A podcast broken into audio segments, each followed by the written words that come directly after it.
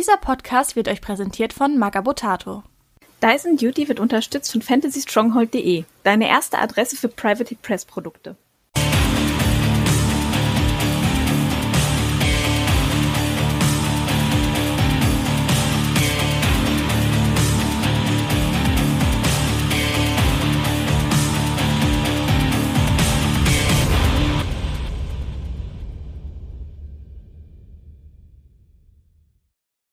So, herzlich willkommen zum dritten Teil unserer Faction Overview für den Circle of Oberos.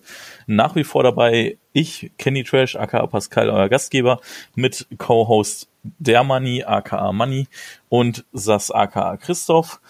Ähm, unsere Hörer werden das jetzt vielleicht nacheinander hören, vielleicht aber auch nicht. Wir haben tatsächlich jetzt eine Woche Zeit gehabt zwischen der Aufnahme von Teil 2 und Teil 3. Und ich muss sagen, Christoph, du bist so ein bisschen schuld dran, dass ich die vergangene Woche nicht viel anderes gemacht habe, als die ganze Zeit Circle-Listen zu durchführen. Ja, habe ich gesehen im Vasall. Also die Ziege wird ausgefüllt zumindest. Ja, ich habe tatsächlich wieder ziemlich Bock drauf. Du hast meine etwas eingeschlafene Liebe zum, Liebe zum Circle äh, wiedererweckt. Und Mission accomplished. Ja, auf jeden Fall. Und ich muss sagen, die Morvanna 2 mit dem Dunin Archon ist schon ganz schön geil. Ja, das hat gut funktioniert. Ich durfte auch jetzt erstmal gegen, dagegen spielen. Also hast jetzt auch das erste Mal seit langem Circle gespielt. Und bei Vasal hast du da im Moment ja ganz gute Möglichkeiten, sowas einfach mal zu testen. Und die Morvan hat mir gut gefallen, hat gut performt. Und auch ich muss sagen, ich habe jetzt auch, äh, ich glaube nach dem Podcast, nach dem letzten, habe ich auch erst noch, noch mal mit Pascal gequatscht gehabt und wir waren uns dann beide einig, dass wir jetzt unsere Morvanas rauspacken, also beide Morvana 2 und erstmal Ziegen bemalen. Ja, die Interaktion, von der wir da reden, ist vielleicht auch schon eine gute Überleitung. In Teil 3 wollen wir ja jetzt mal ein bisschen allgemeine Kombos, Synergien, Keypieces besprechen. Und der Dunin Archon bringt da auf jeden Fall echt viel mit. Gerade in der Morwana 2 Liste, der bringt einfach so viel Heilung mit für die Morwana selber. Ähm, dadurch, dass er nochmal ein Modell beschützen kann, einmal jede Runde. Das ist einfach echt super. Synergiert klasse mit den Wolves of Orboros auch, äh, Entschuldigung, Deathwolves, Deathwolves heißen sie. Auch mit den Wolfridern. Das ist einfach der Hammer. Ja, ich glaube allgemein, der Dunian Archon ist so ein Piece. Da waren alle ähm, Hot-Spieler so ein bisschen enttäuscht, als sie den gelesen haben. Und ich, der Prime Archon wurde auch noch vorher released. Der war ja auch eher noch so, ja, nicht das offensichtliche OP-Stück, das man sich eigentlich erhofft hatte. Und aber wenn man den Dunian Archon dann performen sieht, ist es schon eine Bank, also ein richtig ordentliches Solo. Ja, vor allem wenn man ein Konzept hat, ne? Also jetzt gerade die genau, Morvana-Geschichte ähm, in Verbindung mit den mit den Deathwolves und dann mit dem Spirit Cauldron, der dann von Anfang an sagt, ja, wir wir legen jetzt hier schon mal entsprechende Corps-Tokens drauf und dann können die Deathwolves schon mal einmal sagen, ja, ich, wenn ich Schaden kriege, nehme ich einen Corps-Token weg und krieg dann immer nur einen und der Dunian Archon kann dann nochmal sagen, ah ja, hier gibt's keinen Schaden und dann mit der Heilung. Also da stehen manche Sachen schon richtig gut. Ich meine, man kennt das von den Trollen mit den Champions, aber auch beim Circle funktioniert das. Man muss da nur ein gutes Konzept für haben, denke ich. Ja, auf jeden Fall. Ja, also das Spiel gegen Money habe ich dann tatsächlich mit Morvana 2 auch gewonnen, ohne zu feeden. Er hatte auch ein bisschen Positioning-Fehler gemacht, aber der Dunyan Archon hatte echt so viel Utility und ähm, vor allem so viel Durchhaltevermögen den anderen Puppen gegeben, dass, dass ich echt einfach nicht feeden musste. Also an dem Punkt, wo ich gesagt habe, okay, jetzt lohnt es sich zu feeden, war das Spiel eh schon für mich über Szenario gewonnen. Das war einfach mega. Also Dunyan Archon definitiv eine Anschaffung, die man derzeit als Circle-Spieler machen sollte. Ja, auf jeden Fall. Also ähm, gibt ja auch ähm, Secret Masters Listen, die auf zwei setzen. Also einen im Schrank zu haben, ist auf jeden Fall nicht verkehrt. Ja, außerdem eins der schönsten Archon-Modelle, finde ich, hat total Charakter. Ja. Puh, speziell, oder? schon irgendwie schick, aber wenn ich es jetzt mit den anderen vergleiche, der hat halt keine, das Modell ist halt nicht episch, das ist halt ja, eine gute Aale Mutti, ne? Ernsthaft, bin ich das so alleine mit meiner Meinung? Ja also gut, ich, äh, ich kenne dich jetzt auch nur äh, aus dem Kontext hier von den paar Turnieren und vom Podcast jetzt. Ich weiß auch nicht, was du dir sonst anschaust ne? und so gut findest. Wow, wow. Nein, oh Spaß. Mann. Ähm, ich habe ich hab schon gehört, ähm, dass einige den auch cool finden. Ähm, mein Modell ist es nicht, abseits von.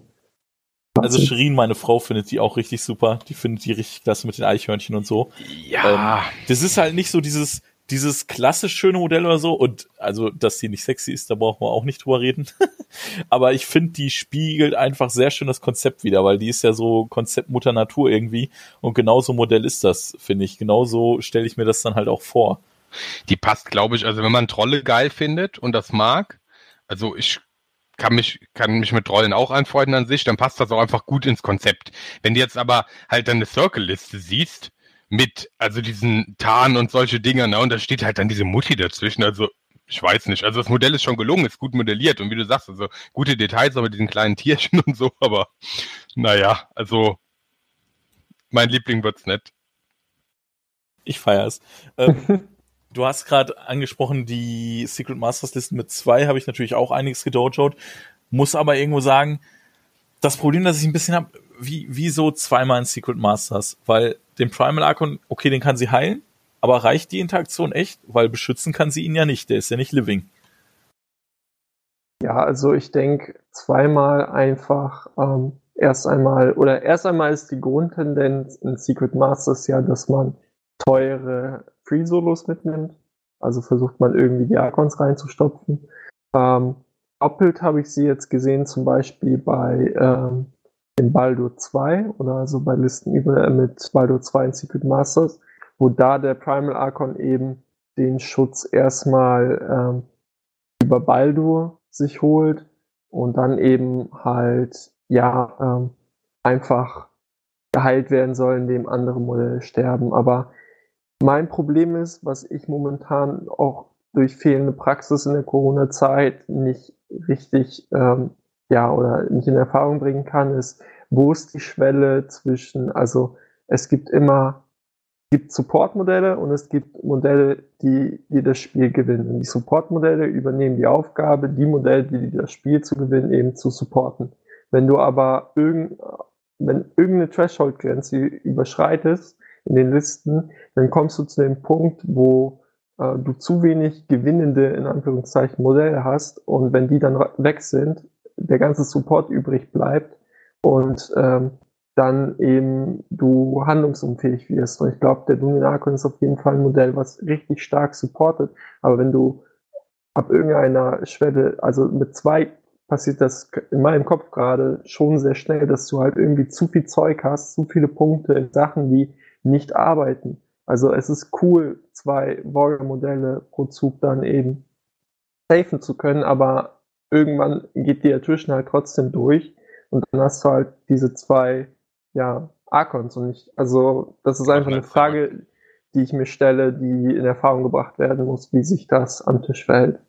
Das Problem hast du ja klassisch, also es gibt ja so, so Fraktionen, ich, mir fallen jetzt äh, spontan gerade zum Beispiel Crimkin und Trolle ein, wo du gewisse Support-Pieces halt eigentlich immer gesetzt hast und dir ganz schwer tust, davon wegzukommen. Ja, also am Anfang war das bei Crimkin zum Beispiel äh, hier die Kutsche, die du immer, den Deathknell, den du immer dabei haben will, wolltest, dann willst du eigentlich Melody Mans dabei haben, wobei die sind noch so eine Mischung aus Support und selber was machen. Also der Affe kann natürlich mal ausrasten, aber jetzt zum Beispiel Grave Ghouls und so Sachen, bei Trollen hast dann deinen Creelstone dabei und du hast dann zum Beispiel jetzt du den Archons oder sowas. Und äh, ich glaube, da gibt's halt Fraktionen, die da einfach zu neigen oder zumindest Listen, die da schnell zu neigen, oder? Ja, klar, aber du würdest dir ja auch überlegen, halt die, einfach diese Einteilung ganz kurz gefasst. Support-Modelle und kämpfende Modelle, gewinnende Modelle. Und der Dunyan Archon, wenn der im Late Game mal charge mit seinen, lass mich lügen, Power 12, dann, ja, ist es halt auch. Gehen wir mal von Power 14 aus, weil wenn in 10 was gestorben ist, kriegt ihr ja plus 2 Ja, genau, plus zwei okay. Arme. Dann kann man schon ausgehen, dass irgendwas anderes dann auch gestorben ist. Also Power 14, ja. aber das macht's halt auch nicht, ne? Um, Wie ähm, viele Attacken hat die? Zwei? Eine. Eine. Eine mit mit dann sagen wir Power 14. Ja, gut. Das, okay, machen wir jetzt keine. Die hat halt noch Dispel auf, äh, auf dem Start, ne? aber die ist schon eigentlich per Default ein Support-Modell. Ja. Und ähm, ist halt schon ultra nervig, wenn du in so einer Doppelliste sagen kannst, hey, ich schütze dich mit dem ersten Archon, ich schütze dich mit dem zweiten Archon und dann kommt der Hermit. Das kann schon sehr entscheidend sein auf dem Szenario, aber du brauchst halt auch die Modelle, die du so schützen kannst. Im Endeffekt ähm, wird es da keine allgemeine Antwort drauf geben. Es wird sehr casterabhängig sein. Aber ähm, ja, ich glaube, Äh, Money hat es schon angesprochen gehabt, weil der in Bezug auf Movana 2, dass sie da sehr stark ist in dem Konzept. Wir, wir bewegen uns da wirklich in dieser Konzeptwelt. Das ist nicht wie beim Blood 3 oder ja, äh, zum Beispiel beim Striker 1, dass die Archons, äh, Archons einfach selbst sehr gut performen und sehr gute Solos sind und ähm, eigentlich immer gut. Du musst die da schon sehr speziell ähm, einbinden. Und wenn du dann ein starkes Geflecht hast, da kann ich mir vorstellen, dass es sehr gut performt. Ja, denke ich auch. Ist auch zum einen so ein generelles War Machine Horde Spielkonzept. Man darf nicht ähm, die Listen überfüllen mit Support. Man muss schauen, dass man, dass sich das die Waage hält mit arbeitenden Pieces. Ich glaube, um das, um die Brücke zu so ein bisschen allgemeineren Circle Meta-Taktik jetzt noch zu schlagen, beim Circle läuft man da besonders schnell Gefahr, oder? Die Liste einfach ja, zu voll ja. mit Support zu packen. Habe ich zumindest immer das Gefühl, wenn ich eine Liste baue.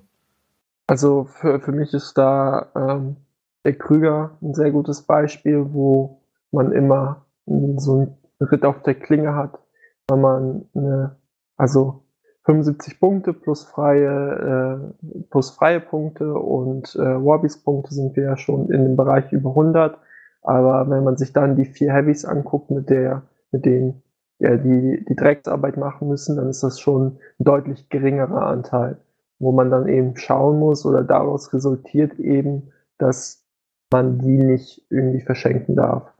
Und ähm, Circle hat da wirklich sehr viele attraktive Angebote, die man eben, ja, die man an Support einkauft, die sehr gut sind, die auch an sich, also so zum Beispiel Blacklet Stone Shaper, der ist richtig frech für drei Punkte. Ja, der supportet gedacht, äh, ja. die Armee die ganze Zeit und im Late Game kommt er halt noch mit einer ordentlichen Spray, ja, und die macht einfach noch auf Crit Knockdown, ja, hat er einfach so dazu bekommen. Das ist schon ein freches Modell, aber wenn wenn das Spiel halt verloren ist, dann holt der es auch nicht mehr raus, sondern der ist dann halt das Zünglein auf der Waage, wenn es mal drauf ankommt.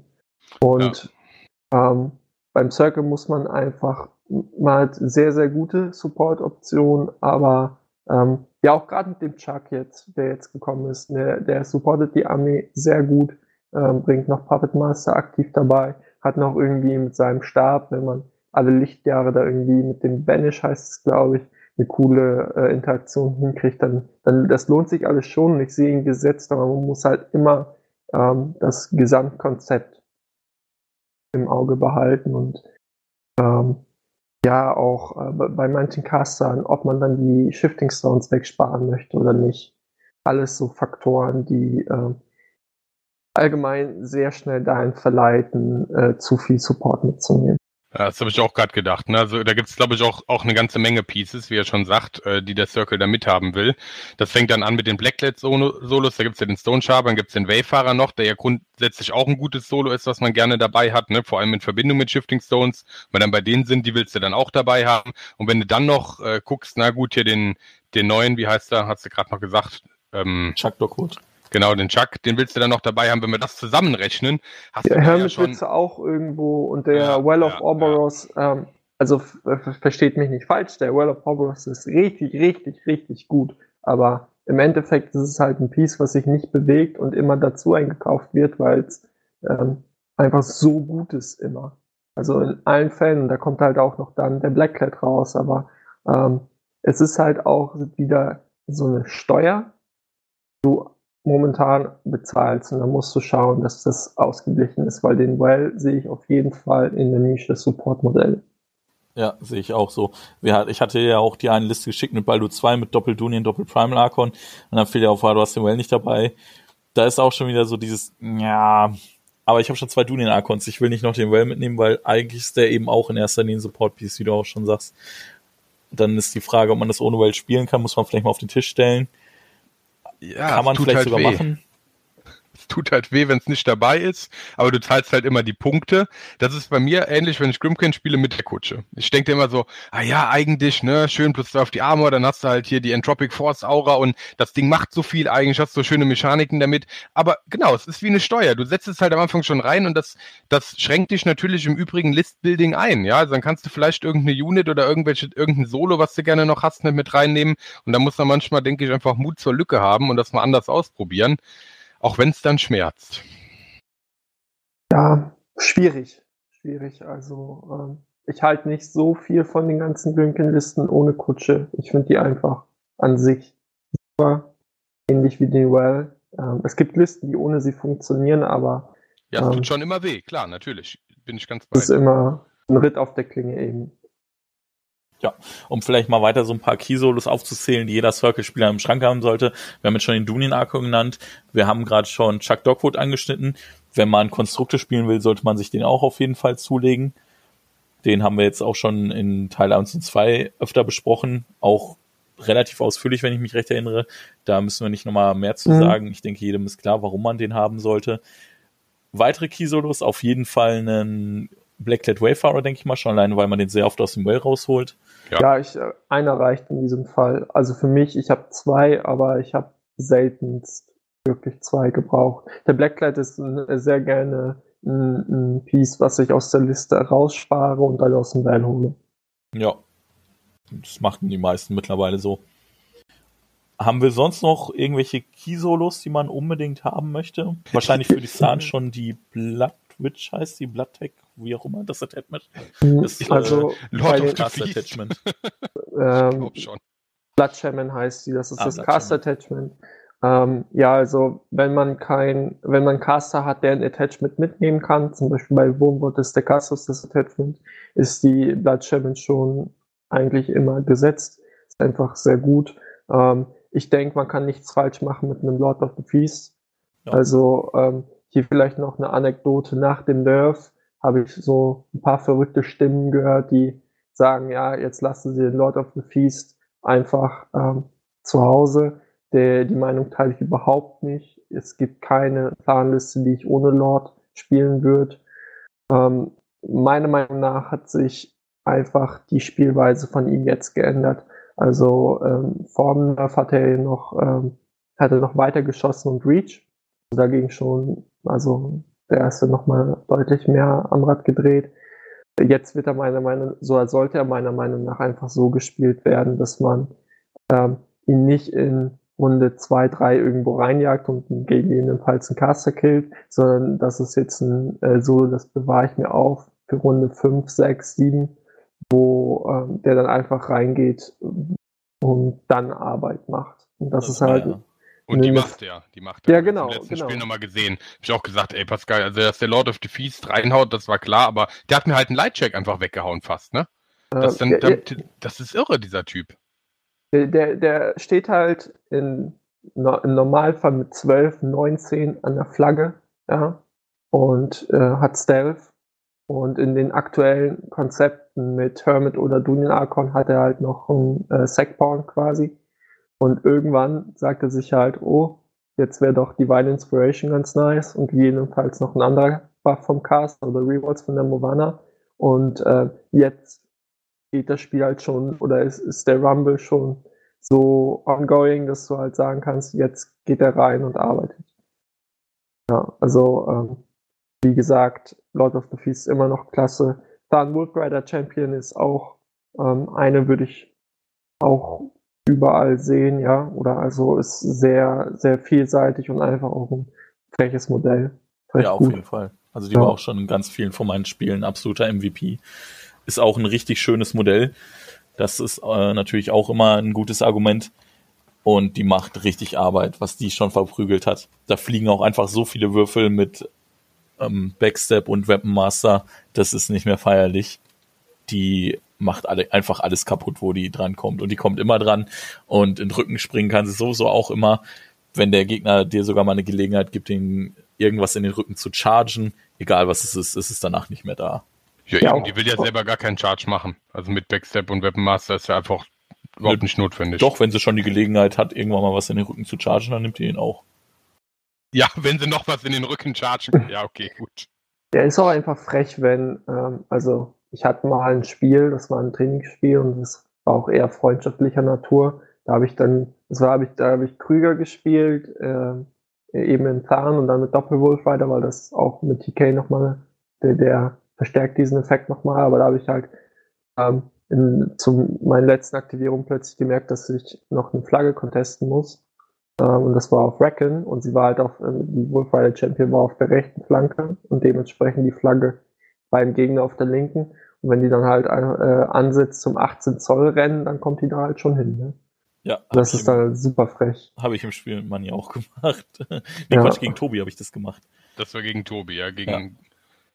Also das ist dann, äh, und die profitiert halt auch nochmal unheimlich vom Union Archon, weil die, das ist halt so eine äh, Kandidatin für der Gegner hat einen Triumphschuss, ja, oder eine richtig gute Knarre und plötzlich trifft die halt, obwohl die Tante im Cover stand. Und dann sagst du halt, nee, die bleibt jetzt am Leben. Und ja. dann äh, ist es halt äh, ähnlichen Effekt, wie wir bei Wurmert besprochen haben mit dem Cassius. Also es gibt irgendwie einen Luckshot auf die und den kannst du halt rausnehmen und dann überlebt die. Ja, das habe ich definitiv gegen Money gemacht. Da hat er nämlich irgendwann mit dem Kolossal draufgeschossen und sage ich, ja, nö. Also wo ähm, ich gerade so in der War Machine Universe nebenbei auch über unsere Solos drüber gehe, stelle ich fest, das ist tatsächlich eine Kategorie beim Circle, die könnten wir sehr lange fortführen. Ich hatte ja, nicht im Kopf, Fall. dass wir so viele so gute Solos haben, aber tatsächlich, weil jetzt könnte man auch noch Sun Ravager, Shaman und Whiteman ansprechen.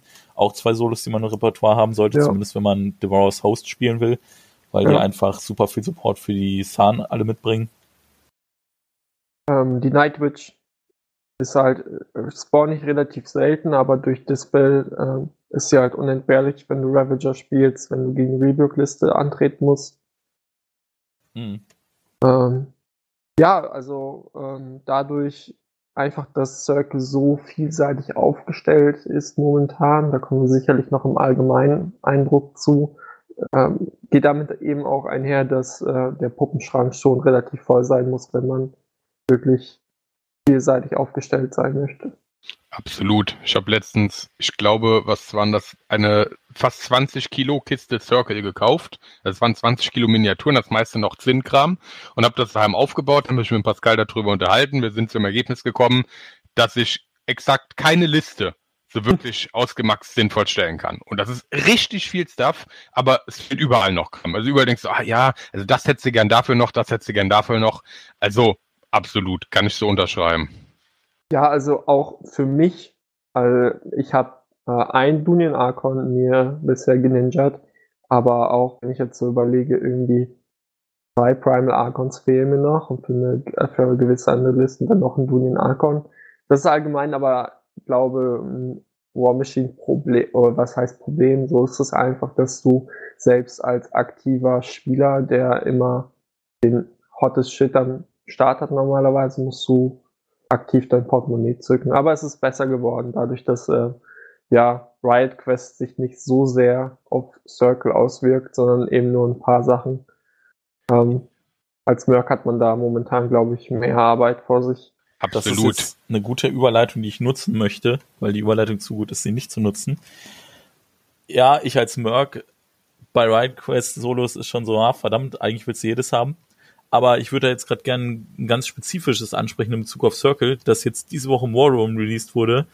Und was ich glaube, was extrem viel für vor allem Secret Masters mitbringt, das ist nämlich der Wastelander. Hm? Hast du den noch gar nicht durchgelesen? Nee, es wird jetzt live geschehen. Oh wow, dann gehen wir den jetzt live zusammen im War Room durch. Große Reveal. Da muss ich ja jetzt eigentlich. Äh, finde ich den bei Mercs oder wo finde ich den? Bei Minions dann müsste ich ja jetzt eigentlich äh, direkt alle drei Circle-Teile hochladen, statt das in drei Wochen zu splitten. also vielleicht äh, ist der Zuhörer Patreon und hat es dann schon im Early Access. Ansonsten wird es jetzt nicht mehr so frisch sein. Aber der ist zum äh. Aufnahmezeitpunkt vor, ich glaube, zwei Tagen released worden im War Room. Ist auch ein Ride Quest Solo. Ist tatsächlich nach den Scharfschützen erst das zweite Efarit-Modell im Spiel und das ist so ein, ja, so ein Ronin-Verschnitt, so ein Samurai-Typi, Weapon Master. Äh, wo haben wir den? Der Wastelander. Da habe ich ihn.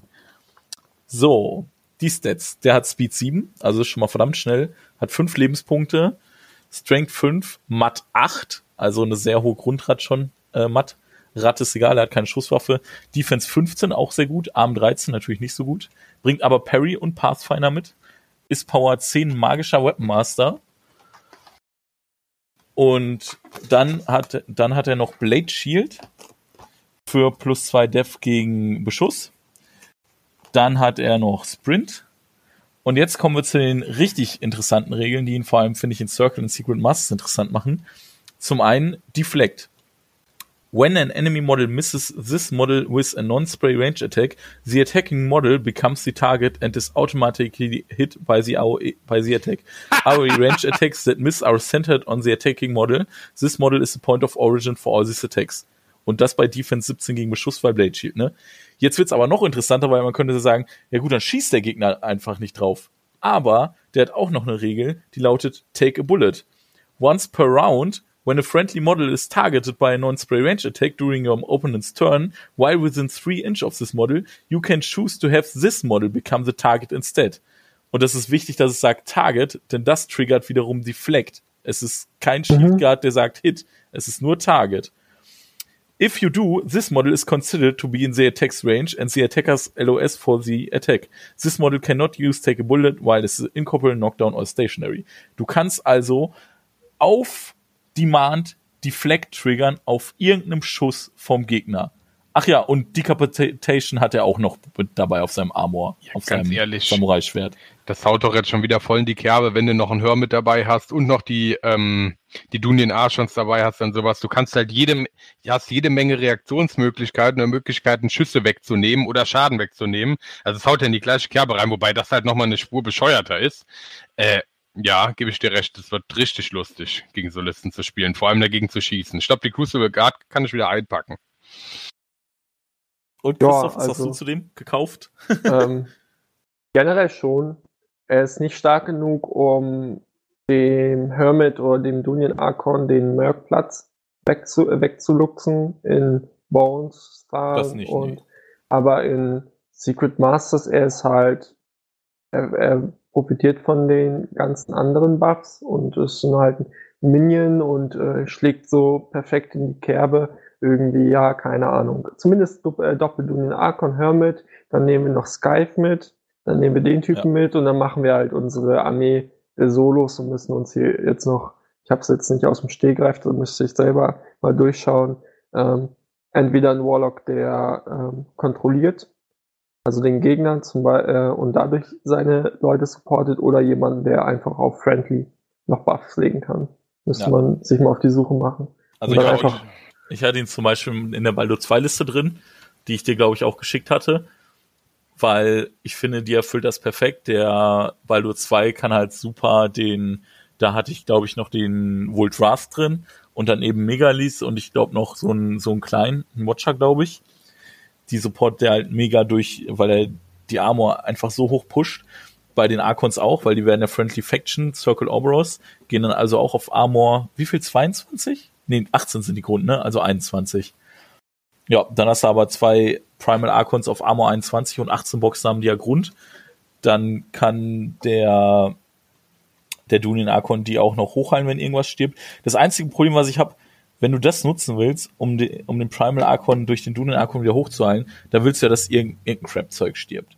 Da wird's dann punktemäßig eng bis jetzt. Also, weil dann hast du halt eben sonst noch die High-Impact-Solos dabei, weil du willst ja auch ähm, lohnenswerte Ziele haben, die mit dem Dunyan Arkham beschützt werden können. Das heißt, wir haben Skies dabei, wir haben den Wastelander dabei, dann hatte ich, glaube ich, auch noch den Hör mit dabei oder so und dann wird's schon dünn.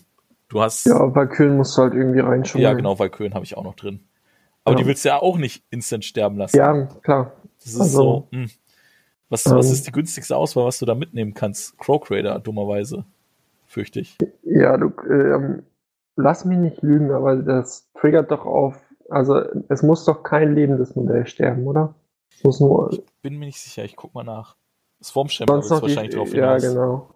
Ja, die gibt's für 10 Punkte. Und der Boko kann halt selber auch noch recht Arbeit machen, richtig nerven. Ja. Tatsächlich nur Friendly Model, ja, hast recht. Wenn wir gerade beim Boko sind, ähm, es wurde einmal gegen mich auf dem Turnier eingesetzt. Ihr könnt natürlich, wenn ihr irgendwie ein ganz spezielles Konzept habt, könnt ihr den Boko einpacken und dann ähm, mit dem Well in Runde 1 halt, also alle Shambler bis auf den Boko auf den, aufeinander sticken und der Well ballert in Runde 1 da rein und dann verteilt ihr die Corpses auf die ganze Armee. Okay, ja, das habe ich, hab ich, noch nicht gesehen, das auch. Ja, gut. von der Interaktion habe ich auch schon gehört. Und dann kann der Boko die halt im Laufe des Spiels äh, eh zurückholen. Ja. ja. ich habe jetzt noch keine Liste kennengelernt, wo das, also ähm, das war vor allem vor der Secret Masters Zeit, wo das gerechtfertigt hätte, nicht den Crockpot mitzunehmen. Weil, aber es hat schon irgendwie seine Anwendungsfelder und sollte man vielleicht einfach mal gehört haben, um den Hinterkopf zu behalten für irgendwelche crazy Ideen. Ja. Ein Ride Quest Solo, also ein selbst Ride Quest Solo hat Circle auch noch, das Partisan ist. Das ist der Wolf with No Name. Was hältst du von dem? Gar nichts? Oder hat er irgendwas Gar nichts. Gar, gar nichts. Also, ähm, ich glaube, das, die Sendezeit wäre jetzt auch für den zu schade. Hartes Statement, okay. Dann halten wir es auch so. Gut, dann glaube ich, haben wir auch Solos soweit alles durchgesprochen. Also ihr wisst jetzt auf jeden Fall, was man so im Schrank haben sollte. Natürlich auch große Archon-Auswahl, wie bei vielen anderen Faction-Sets ja auch. An Units definitiv alles, wo Zahn drauf steht. Ich kenne keine schlechte Zahn-Unit. Da Astmenschen. kann man. Menschen. Bitte? Die Astmenschen, also hier den, ähm, den Stein mit den Astmenschen. Genau, also wenn man Konstrukte spielen will, dass äh, den Sentry Stone und Mannequins, die ja, hießen damals tatsächlich auf Deutsch übersetzt auch Astmännchen.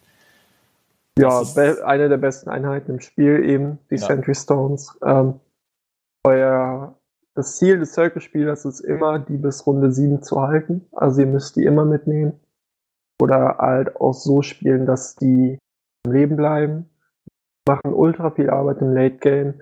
Behandelt die wie euren Caster. Ähm, ja, vor allem den, den Sentry Stone an sich, ne? Weil die Astmenschen, die kommen jede Runde wieder. Oder sehe ich das falsch? Ja, also die Astmännchen, es kommt immer ein Astmännchen wieder. Ähm, aber ja, also den, den Stein meinte ich schon. Auf den muss Acht gegeben werden. Mit den Sentries kann man sehr viel Schabernack betreiben. Ähm, sind auch super. Ähm, ich habe es auf der BTC auch gemacht im Finale. Ähm, die, die, Jungs können einfach auch mal losrennen. Ne? Also ähm, äh, sagen wir mal, die stehen irgendwie in Command zum Stein, aber dann habt ihr euch irgendwie dazu entschlossen, hey, ich würde jetzt gerne Bodyblocker und dann rennen die einfach von ihrer Position 12 Zoll einfach mal los und äh, blockieren da einfach. Und gibt einfach auch Situationen, wo in so einer Faction wie Circle, wo du nicht so viele Modelle zwangsweise auf dem Tisch hast, wo das einfach mal auch super ist. Vor allem, weil der Gegner sie dann töten muss, um an ihm vorbeizukommen. Das ist auch kein Problem, aber dann kommen sie halt, dann kommt einer zumindest in die Zone wieder. Ja. Ich würde jetzt gerade gern mal die Gelegenheit nutzen. Klar, wir haben schon gesagt, alle Units, wo Sahn draufsteht, am besten daheim haben, die sind alle gut. Andere Units sind dann eher unterwältigend, so die ganzen Wolves of Orboros und so. Aber es gibt durchaus eine Zahn-Unit, wo viele Meinungen gespalten sind. Das sind Bridget und Call, finde ich zumindest. Ich würde da ganz gerne mal deine Meinung hören. Ja, Bridget und Call, ähm, ich habe so ein zwiespältiges Verhältnis zu ihnen. Oder weil damals in meiner Womod-Liste hatte ich sie nicht dabei, aus anderen Gründen. Ich weiß, dass der Katara, der Benny, sehr, sehr viel von ihnen hält und da auch regelmäßig viel mit zerlegt. Ähm, ja, also ich glaube, sie hatten ein Problem und das ist, wenn die Bridget irgendwie weggelackt wurde vom Gegner mit einer AOE oder wenn der halt mal trotzdem die Def 20 getroffen hat. Ähm, Union Archon und Herm fixen das jetzt. Und wenn, wenn sie halt mal in das Spiel eingreifen und dann machen sie auch wirklich Loch. Für mich ist das, für mich sind sie nicht immer gesetzt, weil ähm, die manche, ähm, ja, also der Punkt, an dem ich Bridget und Call reinklicke, ist dann auch die Frage, ob ich vielleicht nicht doch eine Einheit, eine zweite Einheit Ravager spiele oder nicht mein schlechtes Beast upgrade zu einem Getorix oder so. Und da kann es durchaus sein, dass Bridget und Call oder bei, in der Vergangenheit war es bei mir so, dass sie das Duell beim Listbuilding manchmal verloren haben. Aber äh, von der Mathematik und was die leisten können, das ist wirklich krass. Und äh, auch eine, ähm, ähm, wieder Richtung Archon und Hermit, eine Schwäche war von ihnen zum Beispiel, dass sie im Skull-Matchup den Supreme Guardian der Call konnte den nicht chargen, weil er gegebenenfalls vom Defensive, äh, Defensive Strike umgelegt worden ist. Das ändert sich jetzt auch mit dem Archon. Also ähm, ja, für sieben Punkte generell erstmal. Ja, ähm, aber wir reden hier halt in der Tarnarmee und da sind sehr, sehr viele Dinge super und dementsprechend müssen sie auch konkurrieren. Aber ähm, ja, kein, keine Auswahl, mit der man irgendwie was äh, schlecht machen kann. Äh, Gerade weil der Call halt noch ähm, hier den Shield Guard mitbringt. Schon ja. sehr interessant.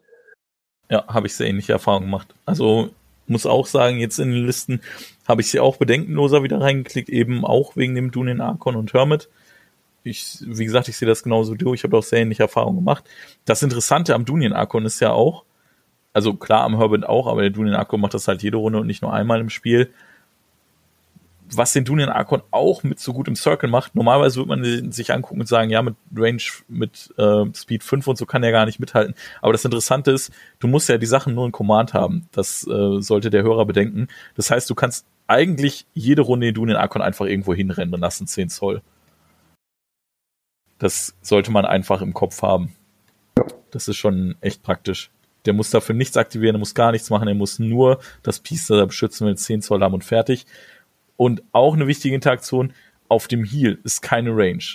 Das heißt, wenn ein 10 Zoll von ihm was stirbt, könnt ihr irgendwo am ganz anderen Ende des Tisches, auch wenn das 20 Zoll weit weg vom Dune in Arkon ist, ein Modell von euch heilen. Das ist auch ziemlich Banane. War mir noch gar nicht bewusst, krass.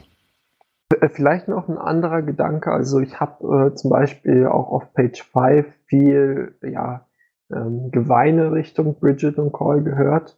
Damals, als das Farm CID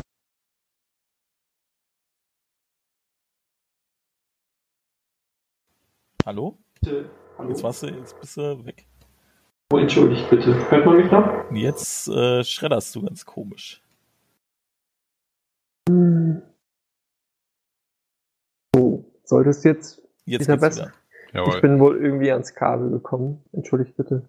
Alles gut. Ähm, was, äh, wo war ich abgehakt? Solange ich nicht wieder, ich werde nicht sieben Stunden schneiden müssen wie beim Banky Podcast, also alles gut. Ich wollte gerade sagen, der Pascal schneidet so gerne und gut jetzt, das ist gar kein Problem.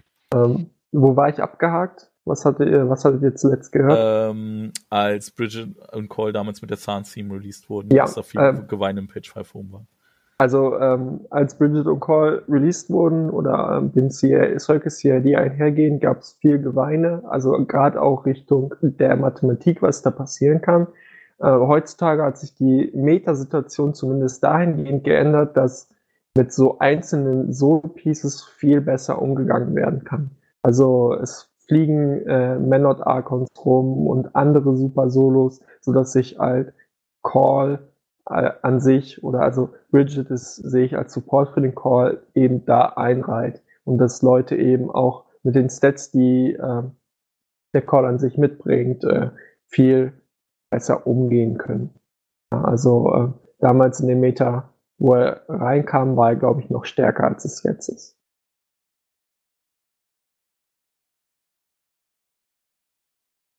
Ja, kann man so stehen lassen. Mm, okay, Units haben wir, Solos haben wir, Biester. Ja, jeder Circle-Spieler hat Evolve im Schrank stehen, weil viele Circle-Spieler deswegen angefangen haben. Wir haben es auch schon angeschnitten. So ein Feral, denke ich, ist nie verkehrt.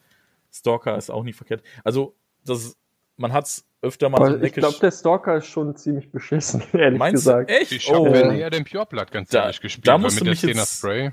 Also da musst du mir jetzt aber ein Statement geben, warum der so beschissen ist. Also ich, bei Iona zum Beispiel habe ich den immer gespielt, schon alleine, weil die den Sprint-Animus halt unbedingt haben will. Und da hat er mich eigentlich auch nie enttäuscht. Warum findest du den so scheiße? Ja, also Sprint ist der, die einzige ähm, Argumentation, weshalb man ihn überhaupt ansatzweise in die Liste einbeziehen kann. Ich meine, der hat einfach, ähm, lass mich jetzt nicht lügen, aber vier Armor weniger als der Getorix. Genau, also wenn, wenn der Gitorix nicht ausgekontert wird vom Healing. Sind vier Armor weniger bei zwei Punkten. Ja, das Und schon. Äh, er hat, früher war er immerhin noch, ähm, bei ihm war eingepreist, dass er Pathfinder hat. Also er war damals der einzige Wolf, äh, abseits vom Pureblood, der im Ghostly sich warpen kann, der Pathfinder drin hatte. Und alle anderen Wölfe haben das äh, äh, nach, nachbekommen. Bei ihm wurde aber nicht richtig rausgepreist, dass er es damals eingepreist hatte. So, und dann hat der Typ halt Mat 6. What the fuck? Ja, die Mat 6 ist richtig jetzt. Also, ähm, Ausgerechnet bei dem offensiven Schwerttypen. Die, die Wölfe sind schlecht gepreist und an sich äh, müssen die schon viel richtig haben. Oder äh, äh, das Klima um sie rum muss richtig sein, damit die Wölfe überhaupt richtig wirken können. Ja, und dann nehmen wir halt noch den irgendwie am schlechtesten bepreisten Wölfen von allen. So, der, der verkackt hinsichtlich der Matt, der verkackt hinsichtlich der Armor, ähm, Boxen verkackt er auf, äh, auf jeden Fall auch. Und ähm, ja, Sprint hat er eben. Und Sprint ist dann halt auch so ein Grund, weshalb man sagt, hey, ähm, den klicke ich da noch rein. Aber ähm, vom CID der Wölfe der größte Verlierer und ich habe ihn seit Jahren nicht mehr gespielt auf der Platte. Okay, hast mich überzeugt. Dann bleibt wahrscheinlich nur der Feral, oder? Weil der Pure Blood, den willst du wahrscheinlich auch nur mitnehmen, wenn du irgendwas Bestimmtes mit 10 Soul Sprays vorhast. Ja, den Pure Blood finde ich interessant. Ähm, Habe ich auch öfters oder im Vergleich zum Stalker viel öfter gespielt. Ähm, hat halt das, Pro also ähm, Bellward ist sehr interessant heutzutage. Gerade auch, ähm, ich habe den schon in, äh, in gewissen Mirrors gesehen. Gegen Circle ist er sehr stark. Im Endeffekt hat er halt immer noch das Problem, dass er 17 Punkte kostet und halt Power 14 auf mhm. den Clown hat. Also Power 16 halt mit dem Warp okay. Aber ähm, ja, der Robin, äh, The Kid, Weltmeister mit Circle, äh, ich glaube, er hat damals auch Surf gespielt, als sie die Weltmeisterschaft gewonnen haben. Ähm, spielt ihn sehr gerne und äh, aber das ist meines Erachtens wahrscheinlich eher so eine persönliche Liebe zum Pureblood. Problem ist halt ganz oft, dass wenn die 10er äh, Spray am Start ist, dann ist der oft auch unter Beschuss und ähm, man muss sich immer überlegen, ähm, in den Konstrukten spielen die Wölfe nicht mit. Okay. In äh, Secret Masters gehen wir Richtung äh, der Minions, also worüber wir schon die ganze Zeit gesprochen haben. Da, äh, da gibt es einfach momentan die interessantesten Interaktionen. Äh, The Wild Hunt spielen wir nicht, weil Wölfe an sich schlecht gepreist sind oder also ist er eben momentan nicht die beliebteste Steamforce. Und wenn ich ihn irgendwo sehen würde, dann am meisten irgendwie bei den Zahn. Bei den Zahn steht dann aber immer das Konkurrenzdenken, hey, ich habe hier jetzt diesen Pureblood oder ich spiele einen Ravager. So die, die Entscheidung ist sehr einfach. Und das heißt, der Pureblood wird niemals außerhalb der Warjack-Punkte gewinnen. Und dann muss er halt konkurrieren mit Geturix oder einem Farrell. Und ähm, da verliert er einfach ganz oft. Und das ist ähm, ein bisschen traurig, weil ich, ich habe einen bemalten hier, ich habe da auch viel Leidenschaft in die Bemalung gesteckt, aber ja, auch dadurch, dass äh, eben vom Shaman äh, der Zugang zu magischen Waffen ultra einfach geworden, äh, geworden ist, ist es momentan nicht so sein Meter. Das ist wie mein Loki. Wunderhübsch bemalt, steht hier nur im Schrank. Schnief. Ja, äh. es gibt immer so Momente, wenn man irgendwie, also vielleicht kennt ihr es vielleicht nicht, wenn man zwei Stunden mit Listbuilding verbracht hat im Warroom und plötzlich hat man so das Gefühl, dass der Pureblood der Heilsbringer ist und also er hat irgendwie genau die Probleme gefixt, nachdem man, für die man fix gesucht hat. Wenn man die äh, wenn man dann das Listbuilding für den Tag beendet und zwei Tage später reinguckt, guckt man sich die Gesamtkomposition der Liste an, denkt sich halt, ja, ich kann halt kein Pureblood spielen. Ne? Das ist halt. Ja, der ist seine Punkte halt leider nicht wert. Das ist ähnlich wie bei den, den meisten Legion Heavies. Äh, grund, grundlegend sind die gar nicht verkehrt, aber für 17 Punkte, wie du schon sagst, da kann ich mir halt eine große Unit äh, fahren oder irgendwas anderes mit reinnehmen. Und die machen halt, wenn's, wenn du nicht gerade die, die Warcheck-Punkte oder Wobbys-Punkte nimmst, äh, das ist zu teuer, das wird keiner investieren. Ne? Ja, ähm, kann sich natürlich ändern, wenn Blessed wieder richtig, richtig in den Markt kommt. Aber das ist dann halt ein Metashift. Wo ich aber trotzdem sagen müsste, hey, der Pure müsste eigentlich 15 Punkte kosten. Okay, also im Prinzip die einzigen Biester, die wir jetzt so unbedingt wollen, ist auf jeden Fall noch der Feral, denke ich.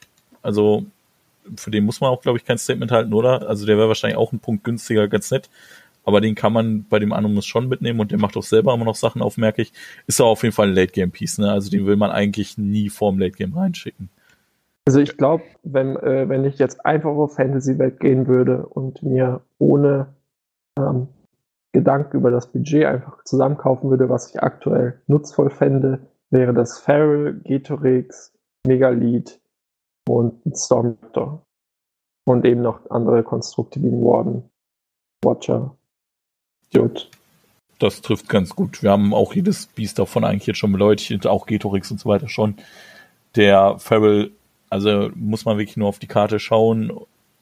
Da müssen wir jetzt, glaube ich, auch nicht groß drüber reden. Der bringt einen super Animus mit. Der ist selber ganz in Ordnung, was er so warpen kann und so weiter, was er so drauf hat. Den kann man schon spielen. Jo. Ist auf jeden Fall auch immer der Zugang zu Primal, weil den Gorax will man dafür einfach nicht spielen. Der kostet sieben Punkte, dafür kann man auch irgendwas äh, Arbeitendes mitnehmen oder was, was wirklich ordentlich Support mitbringt. Und er ist auch noch das einzige Circle-Modell, das kein Pathfinder hat. Also richtig, richtig traurig, spielt kein Gorax, wenn ihr unbedingt. Der, der Gorax ist der größte Verlierer äh, zu MK3. Ja. Damals hatte eben nur er den Primal Animus und ähm, das hat mit MK3 der Feral bekommen und das war der, der Anfang vom Ende des Gohats. Ja, also wenn ihr Primal in der Liste haben wollt, schaut eher, dass ihr zusätzliche Punkte frei macht im Zweifel für einen Feral, weil Nikorax, das verschwendete Punkte. Gut, dann, wir haben nur eine Battle, nee Quatsch, wir haben zwei Battle Engines. Nee, das eine ist ein Structure, das andere ist ein Battle Engine. Ja, wir ähm, haben die Well of Oboros. Genau, Punkt. die Well of Oboros. well of Oboros, wenn ihr wirklich ernsthaft Circle spielen wollt, kauft ihn oder baut ihn selber. Gibt's auch viele schöne Umbauten. Martina hat zum Beispiel einen richtig tollen gebaut. An einem Abend, by the way. Die Frau ist so krass. Ja, inklusive Bemalung, ne? So, ja. Ich habe den gerade gestern noch gemacht. Ja, ja, ja. Ich brauchte noch einen, fiel mir so auf. Das ist der Oberkrass. Also, den Well haben wir ja auch schon genügend beleuchtet, muss man, denke ich, nicht noch weiter beleuchten. Wie gesagt, entweder ihr holt ihn euch über Bahi oder ihr baut euch einen selber. Gibt es auf jeden Fall auch viele schöne Ideen im Netz zu von Leuten, die den selber gebaut haben. Sollte man, wenn man wirklich ernsthaft Circle spielen will, schon im Schrank stehen haben. Ja, kommt man nicht drum rum. Wie sieht es mit der Battle Engine aus? Mit dem Celestial Fulcrum? Das habe ich schon lange nicht mehr gesehen. Ja, ich besitze keins und ich habe noch nie eins vermisst. Ja, ich auch nicht ich sehe auch nicht, also es gibt sogar Top-Spieler, die das in ihre Listen klicken. Ich gucke mir jedes Mal die Liste an, mach die Karte von dem Ding nochmal auf und dann denke ich mir wieder so, du bist halt nur ein durchschnittlicher Spieler, ne? Aber also selbst wenn ich sonst was für versteckte Interaktionen suche, da finde ich einfach nichts. Also das Ding kostet 16 Punkte oder was? Und nee, nee, 19. 19 sogar. Und ich sehe einfach nicht, wo das Ding 19 Punkte Arbeit auf dem Tisch macht. Das hat halt drei Schuss. Eins davon ist ein 10 Zoll Spray. Das ist jetzt auch nicht so die Oberreichweite. Dann hat es noch einen mit Feuer, einen mit Blitz. Und das kann, das kann nicht reloaden. Und ja, das kann halt höchstens boosten. Und wenn du halt boostbare Schüsse, geile Schüsse willst, dann kannst du auch stattdessen einfach einen Stormraptor mitnehmen. Punkt. Jo. Ja, gut, der kostet halt das, das, Doppelte, ne? Und ist halt ein Warbeast, aber. Ja, und ist viel mobiler und hat Reposition und, und, und. Und der kostet nicht das Doppelte, der kostet 34 Punkte, also es sind 15 Punkte mehr. Das ist schon. Und den kannst du eben von Wobbies-Punkten bezahlen, das Fulcrum nicht. Ja, und im Zweifel kriegt der Stormraptor halt noch das Primal drauf und zerlegt dann noch was, wenn es drauf ja. ankommt. Ja, das macht das Ding. Ich habe es auch noch nicht gesehen, also das sollte ich wollte jetzt auch keine Lanze für dieses Ding brechen. Ich sehe auch regelmäßig Listen damit, wobei das ist meistens so im Internet, äh, so international, sag ich mal, äh, auf Turnieren, weiß ich nicht, ob ich das Ding mal auf der Platte gesehen habe. Ich finde das Modell ganz schick, ist irgendwie ganz cool, aber ja, also gespielt habe ich dagegen noch nie. Ja, sehe ich so gar nicht das Ding. Also das braucht man wiederum gar nicht. okay, mm, dann haben wir soweit, denke ich, alles beleuchtet, was man so an, an Key Pieces haben möchte, wenn man Circle spielt. Mercenary Units, äh, auf jeden Fall den Pod den Gatorpod. Wie, ja, wie ist der offizielle Fall. Name? Jeder nennt es nur den Gatorpod. Spirit Cauldron and Boilmaster. Genau, also den will jeder haben. Damals, als die Zahn Topnotch waren, da konntest du ihn nirgendwo kaufen, weil halt jeder Circle gespielt hat und jeder dieses Ding haben wollte.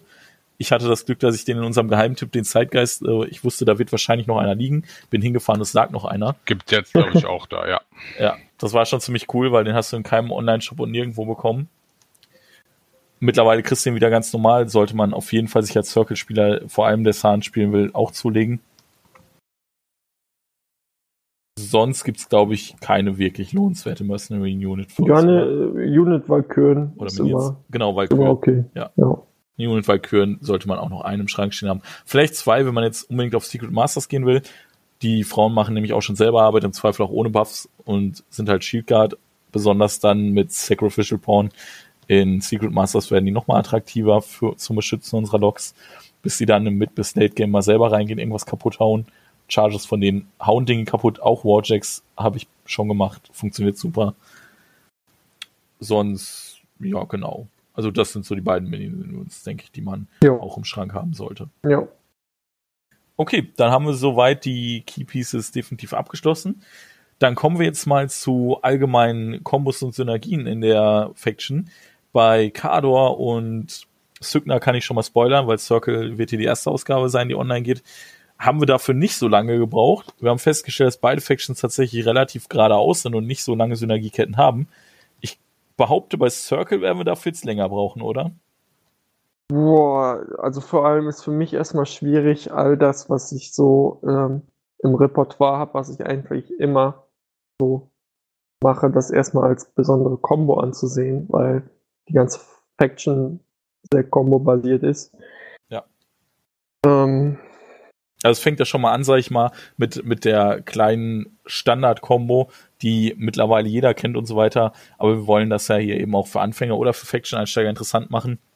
Das ist auf jeden Fall die Combo von den Steinen, also die, die Shifting Stones und der Lord of the Feast. Weil die Shifting Stones können halt ein Modell deiner Wahl 8 Zoll placen. Das heißt, man kann die super hinter ein Haus stellen, den Lord of the Feast zwischen die Steine, kann den Lord of the Feast dann vor das Haus porten, der darf sich dann zwar nicht mehr bewegen, also das Modell ist von denen geportet ist, darf sich danach nicht mehr bewegen, aber ganz normal attackieren. Das heißt, man kann den Lord of Feast hinterm Haus parken, dass der Gegner nicht drankommt, kann ihn dann mit den Steinen vor das Haus porten, von da schmeißt er seinen Raben, portet dann an das Ziel ran und schlägt wild um sich. Das ist so eine Standard-Kombo zum Beispiel, die man mittlerweile auch wahrscheinlich als Circle-Spieler mit als erstes lernt. Ja, also vor allem es erst, glaube ich, dann erst richtig eine Combo, wenn du ein Shifting Stone eines Sets. Also du hast zwei äh, Unit Shifting Stones und Unit Blau portet einen Stein des roten Sets vor und plötzlich ist der Lord of the Feast dann im roten Set drin und dann wird er vorgeportet. Also ähm, das ist dann schon richtig Königsklasse so langsam, ja. Das, die Synergiekette kann man natürlich auch noch verlängern, um mal beim Lord zu bleiben. Wir haben vorhin schon die Bloodstone und das Cast Attachment besprochen die sticht ganz gerne vorher noch irgendein Modell ab. Dann kann sie dem Lord Divine Inspiration geben. Sprich, das ist derselbe Effekt wie Hand of Fate. Ein Würfel mehr Rollen für Treffen und Schaden und den niedrigsten weglegen. Dann haben wir da noch eine Synergiekette aufgebaut. Und wenn man es richtig krass machen will, dann hat man den auch noch vorher mit Corpses aus dem Gatorpod aufgeladen und wenn der Gatorpod die Runde davor Corpses gesammelt hat, dann kann man in der Runde dem Lord of the Feast auch noch Puppet Master geben. Dann kommt der angeflogen mit Puppet Master vom Gatorpod, Divine Inspiration von der Blood Priestess, von der Blood Shaman und wird dann eben von den Steinen geportet. Also das ist so, ich sage mal so eine Standard-Synergiekette in Circle. Das kann man auch ziemlich schnell vergeigen mit Aktivierungsreihenfolgen, wenn man da was falsch macht. Ja. Weil Circle eben, wie gesagt, eine sehr combo-basierte Fraktion ist. Äh, soll ich einfach mal erzählen? Ich habe hier Warroom offen und was ja, mir einfällt. Äh, also, ähm, Szenario ist folgendes: Ihr spielt gegen Grimkin und ihr habt ultra nervige Gremlin Swarms am Start und äh, euer Gegner war schlau genug, die 3 Zoll in den Wald noch reinzustellen, so, sodass der Well ihn nicht anvisieren kann. Gleichzeitig contestet aber dieser Gremlin Swarm eine Flagge die gerne scoren würdet. Ähm, Abhilfe schafft hier ein rennendes äh, Mannequin, das dann eben ähm, sich so hinstellt, dass ähm, der Gremlin Swarm noch im Blast Reichweite ist und der Well dann eben das Mannequin abknallt und mit High Explosive dann den äh, Gremlin Swarm erwischt. Also im Endeffekt ist die Combo hier, Mannequin ist Blast, äh, ist Haupttarget für den Well, um irgendwas tot zu blasten. Ähm, kann man sehr viele Leute mit erwischen. Und kostet dich ja nichts, das Mannequin setzt, stellst ja nächste Runde wieder hin. Genau. Also, ähm, das ist auf jeden Fall super.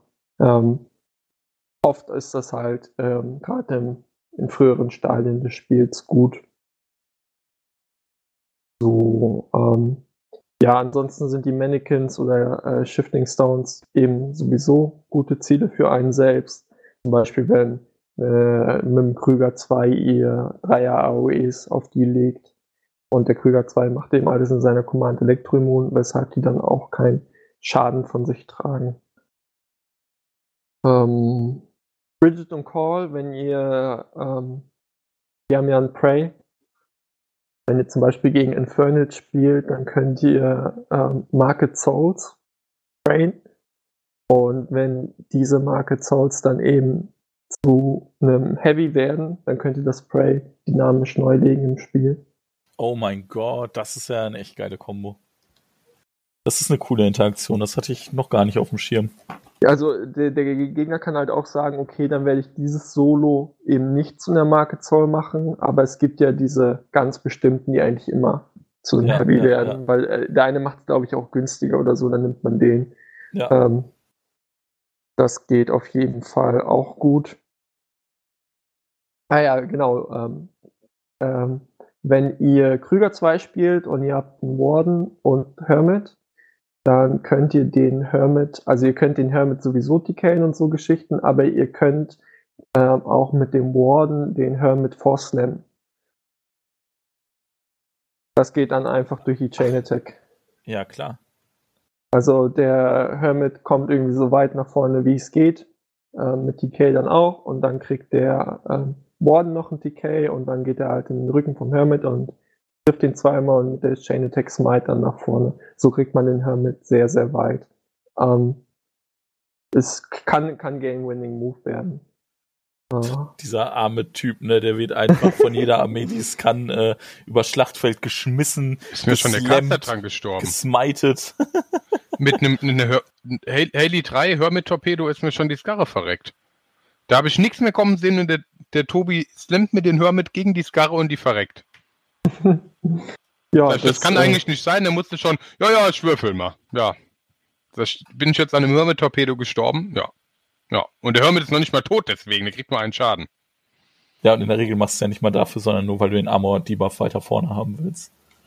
Ja, ja, klar, aber die, die Kombination war es dann, ne? Ja.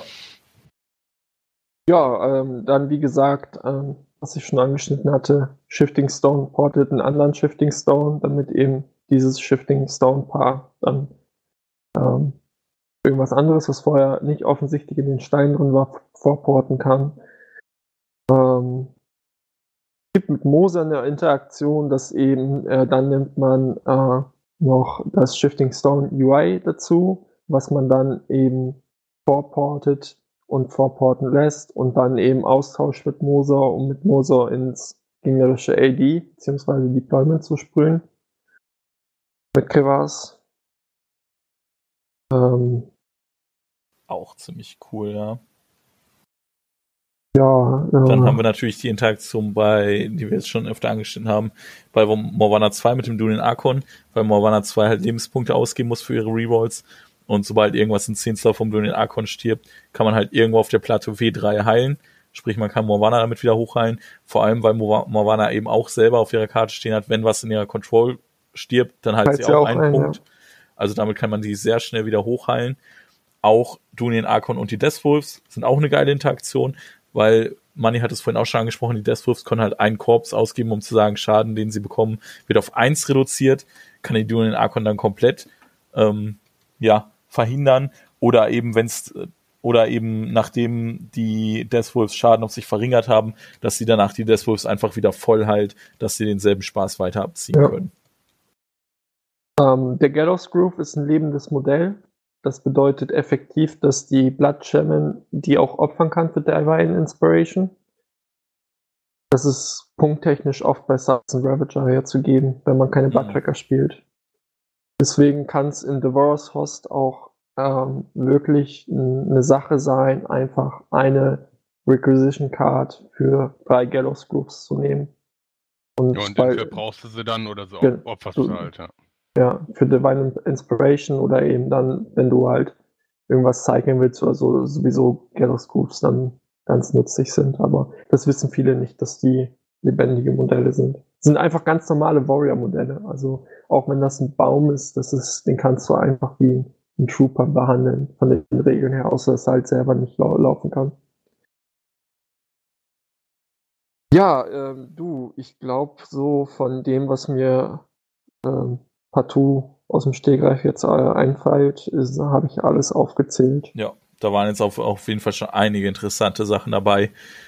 Ich glaube, Circle ist tatsächlich so eine Faction, das ist eigentlich, das ist, die haben so eine tiefe Toolbox in den Sachen, mit denen sie arbeiten können, mit den Castern, die sie haben, bei diesen ganzen Movement-Shenanigans und so weiter, was sie haben, was ja auch eben deren ähm, deren Fraktionsidentität ausmachen soll, da kann man sich auch noch eigene Kombos erarbeiten. Also da habe ich schon Sachen bei Spielern gesehen und jedes Mal, wenn ich mit einem anderen Circle-Spieler rede, kommen eigentlich so Sachen rum, wie jetzt auch der Christoph erzählt hat, wo ich so sage, so, ach krass, wusste ich auch noch nicht. Das ist, das ist mega cool, was die Fraktion hergibt. Also wer einfach echt Bock hat, eine ganz tiefe Fraktion mit ganz vielen Layern, ganz vielen Schichten zu spielen, die unheimlich viel ermöglicht, der ist beim Circle auf jeden Fall richtig aufgehoben. Und die Fraktion ist sogar schon deutlich geradliniger geworden. Zum Beispiel ähm, an alle Veteranen aus MK2 früher war ein Doppelport möglich. Das heißt, ein Modell konnte zweimal von Shifting Stones replaced werden. Da ging schon ganz andere Dinge und Wölfe wurden über die ganze Platte teleportiert. Also ähm, Privateer hat schon, ähm, also trotz dessen, was Pascal gerade alles an Tiefe erläutert hat, ähm, wir wurden schon sehr geradlinig gezogen. War der früher sogar noch deutlich extremer. Auch ein Grund, weshalb äh, Circle jetzt nicht so ein beliebter Gegner war. Oh ja, oh ja. Ich äh, habe Circle in MK2 selber auch massiv gehasst. Also auch Anfang MK3 noch vor dem Wormwood-Nerv. Ja, ja. Dazu kurz, wer es nicht mitbekommen hat, Wormwood hat früher nicht in seiner Command-Wald gemacht in seinem Feed, sondern in seiner Control-Zone. Dann hattest du da einen 14 Zoll Wald liegen. Und gerade zu dem Punkt habe ich noch Kador gespielt und war dann einfach richtig traurig. Ja, das waren noch Zeiten. Mm. ja. Gut. Mm. Dann vielleicht so als, als Fazit zuletzt. Letztes Jahr 2019, ich habe es glaube ich eingangs schon mal erwähnt, war ja definitiv das Circle-Jahr, das kann denke ich niemand bestreiten. Circle war auf jeden Fall, hat überall die Ranglisten angeführt, wirklich alle haben Circle gespielt, alle großen Namen haben Circle gespielt, zumindest auf einigen Turnieren. War einfach echt super gut das Jahr für Circle. Ist dann Ende des Jahres mit Oblivion so ein bisschen ausgelaufen oder verlaufen oder Circle wurde auch mancherorts oder bei manchen Personen einfach zugunsten von anderen Fraktionen einfach abgelöst oder anderen Kombinationen. Wie würdest du jetzt so nach dem großen Circle Jahr 2019 das aktuelle Circle Meter in 2020 einschätzen und auch, wohin die Reise geht, vielleicht wie so die, die aktuellen Karten von Merkel allgemein im Meta sind. Vielleicht dazu noch ein paar Worte. Ja, also ähm, generell hat oder die, die Faction-Verteilung hat auch immer damit zu tun, also es kommt immer auf eine Saison an und wir haben das ja auch in Deutschland so, dass viele der Top-Spieler sich eben für eine Saison auf eine Faction konzentrieren und eben ja dann in der nächsten Saison ähm, dann eben sich was anderes suchen. Äh, faktisch werden sie oder laufen viele den ihrer Muße hinterher oder den hottest Shit. Und da, damit hat eben auch zu tun, dass jetzt Circle weniger vertreten ist. Ähm, ich würde sagen, dass Circle mit Oblivion auch wirklich gebufft worden ist. Ähm, Oblivion hat viel geöffnet einfach von, von den Listenkonzepten her und äh, wir kämpfen ja auch die ganze Zeit hier im Podcast damit, dass wir ja nicht alle Türen gleichzeitig öffnen, weil es wirklich viele vielschichtige Themen gibt, über die man reden kann. Ich denke gleichzeitig aber, dass Circle nicht so viel gewonnen hat wie andere Factions. Also Circle ist auf jeden Fall noch oben mit dabei. Circle ist keine Fraktion, wo man, also es gibt einfach zum Beispiel ja, ähm, die armen Trolle, äh, die sind so eine Fraktion, wo man dann sagt, hey, da musst du unabhängig von deiner Spielstärke schon extrem stark unterwegs sein und einen guten Tag haben und gute Würfe, dass du damit einen Masters gewinnst. Das ist einfach deutlich schwerer. Circle gehört in dem Sinne zu dem oberen, oberen Glied, was dann einfach, wo, wo sich keiner wundert, dass jemand mit dieser Faction halt ein Turnier gewonnen hat. Ähm, Insgesamt, ich hatte es schon bei Dunin Arkon gesagt, haben sie nicht so viel profitiert wie andere. Also unsere Arkons, also die ganzen Hordes Arkons sind nicht so stark wie die aus War Machine. Ähm, den Riot Quest, die Riot Quest Welle mit Chuck haben wir dann noch einen sehr guten, äh, einfach ja, einen sehr guten Buff bekommen. Aber ähm, mit, mit Flames, was da kam, was mit Riot Quest kam für die Mercs, äh, die Dualität, die Kador und Manoff jetzt haben, weil effektiv, wenn du überlegst, technisch gegen Manoff und Kador hast du zwei Fraktionen, die du gleichzeitig abdecken musst. So, so eine Frage stellt Circle gerade nicht. Weshalb ich sagen würde, dass Circle sehr stark ist. Ähm, gerade auch einfach, weil ähm, der Krüger nicht schwächer geworden ist. Und wenn du dein, wenn du das Schwert namens Krüger gut führen kannst, dann wirst du immer oben mitspielen aber so vom äh, Wow, Imba, OP, Kacke-Level ähm, hat Circle nicht so viel bekommen wie andere.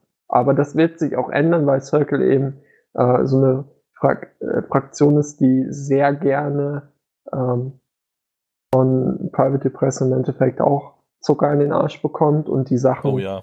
ähm, einfach autonom gut laufen und äh, also äh, ein guter Freund von mir, Metzen, äh, Grüße an der Stelle, wenn du das hörst, der sagt immer, Circle ist, wenn Sachen, die Dev, Dev 12 haben, Dev 14 haben, äh, zwei Punkte weniger kosten, als sie kosten sollten und dann auch noch Crit Knockdown schicken.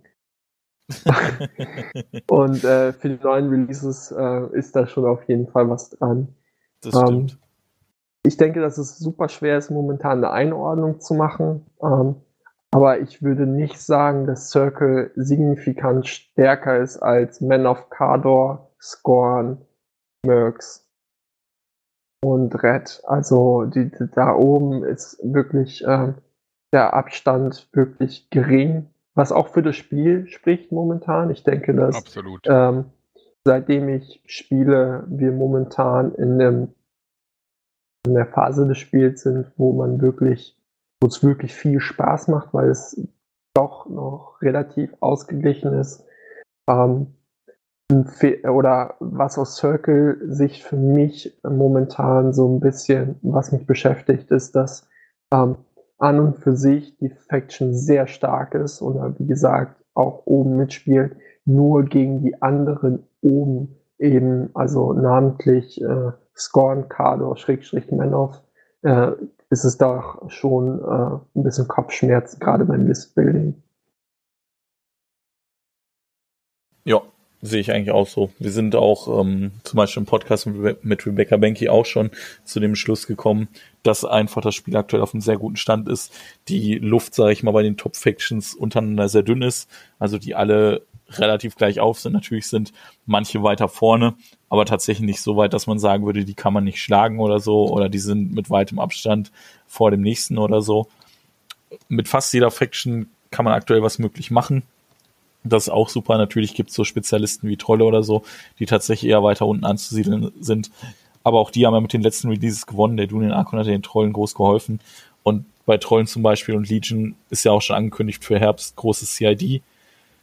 Also von daher, ich finde, aktuell läuft das Spiel einfach sehr rund und es macht viel Spaß, kann ich mich da auch nur anschließen. Und eben auch als Circle, denke ich. Ich habe es jetzt, wie gesagt, in der vergangenen Woche in Wessel auf den Tisch gestellt, nochmal wieder ein paar Mal viel Listen gedoget, noch, nachdem ich hier nochmal Anregungen von Christoph durch den Podcast bekommen habe. Und also ich hatte, ich hatte vergessen, wie viel Spaß man mit dieser Faction haben kann, vor allem auch im aktuellen Meta.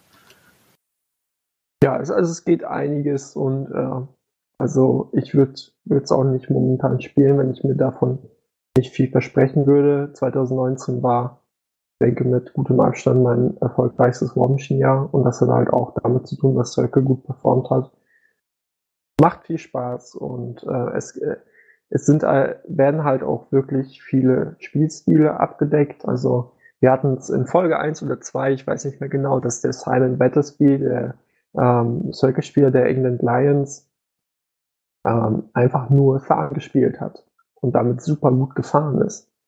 So, ähm, das, das sagt schon viel aus über die Stärke und dass wirklich ähm, alle oder jeder wirklich sich irgendwie heimisch fühlen kann beim Circle auf irgendeine Art und Weise, ist natürlich, wenn man jetzt äh, ähm, von Null anfängt und sich überlegt, hey, Circle, das will, die will ich doch gerne mal mir aufbauen, dann ist es schon wirklich viel.